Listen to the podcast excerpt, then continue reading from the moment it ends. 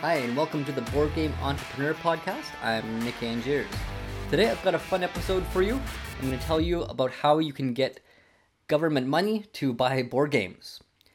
So, a friend of mine runs a monthly meetup through a church, and he does this with a government grant.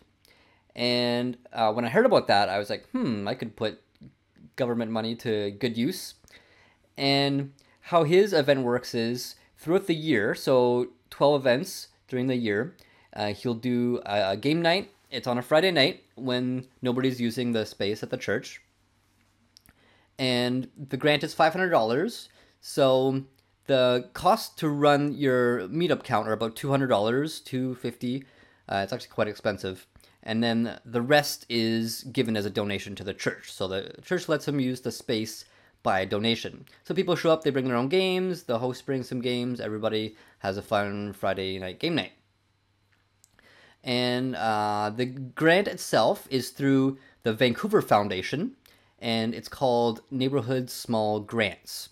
So I, I applied for this, and it's just through a, a web form that you fill out, and the main condition is that it has to be held in the neighborhood where you live. So I couldn't hold it in Vancouver proper or Richmond or Burnaby, any other place in Greater Vancouver. It had to be in Surrey.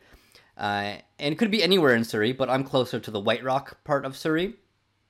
So I decided to apply for a White Rock Tabletop Day grant, and I got it. And it was actually uh, pretty well received by the committee because a lot of these grants are just for a block party where they spend most of the food or most of the money on food, drinks, maybe uh, some live music, that kind of thing. Uh, so it's really just the very very local community who's going to be taking part in this block party, right? Uh, usually people from other communities won't go to block parties elsewhere, but um, they really liked my board game event idea, so I called it White Rock Tabletop Day, and they um, th- they liked it because I could have people from all over the city as well as from other cities come and join. So I decided to have three dates, and uh, did them all on a Saturday. So Saturday in August, September, and October. And the the venue was really cool. Uh, I approached the church as well. There was one a block away from me, so I started there and they told me about a community outreach center that they had in the middle of White Rock. So I went to check that out, and it was a great space. They had lots of tables. I counted chairs. There were 42 chairs. So plenty of space for people to sit and game at.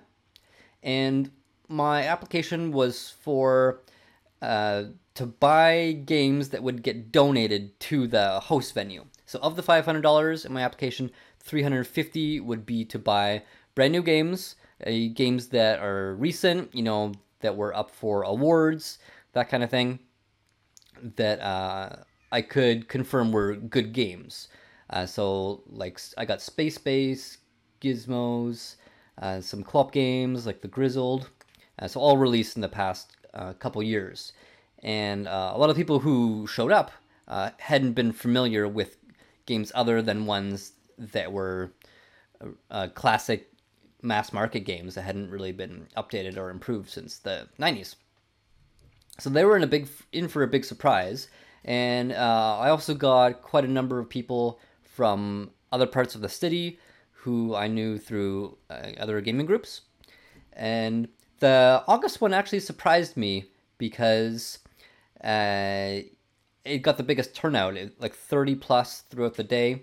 We had one main room where people could come and just mingle and join games. I'd help people get into games, of course. Uh, in addition from the in addition to the new games, I also had a bunch of my games that I was donating. Ones that uh, I felt were good games, but I wasn't really playing.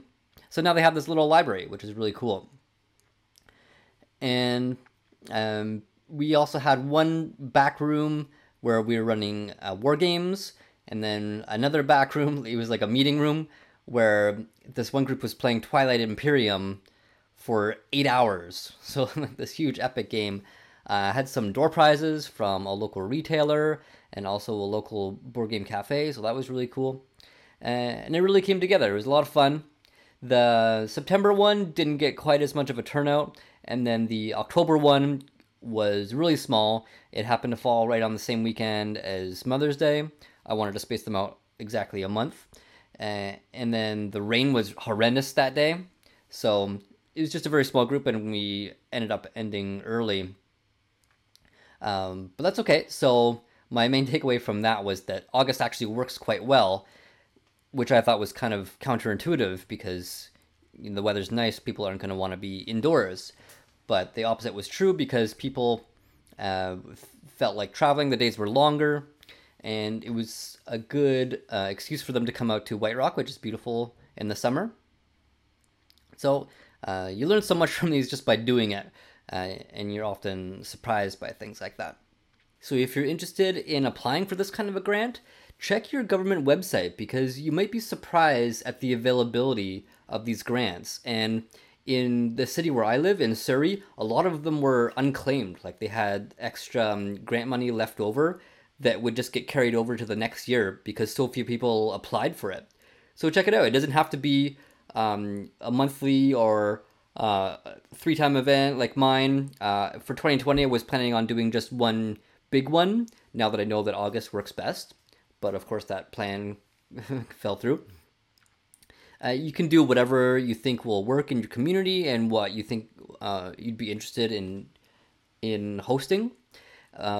But there is often that money out there, and uh, if you buy the the games from a local store like I did, then they'll really appreciate that too. Uh, and instead of giving me uh, a discount, I asked them to just give some some sponsorship for door prizes for the event. So uh, that was really cool. That kind of thing really brings the community together. All right, that's it for this episode, and that's how you can get government money to buy board games and host board game events. Next episode, how to get more free stuff. This is uh, demo copies of games that you can get uh, for conventions or even just for your your regular community game nights. So check that out in the next episode of the Board Game Entrepreneur Podcast. Thanks for listening, and if you'd like to get in touch with me, the best way is probably through Facebook at slash Meeple Leaf. Happy gaming.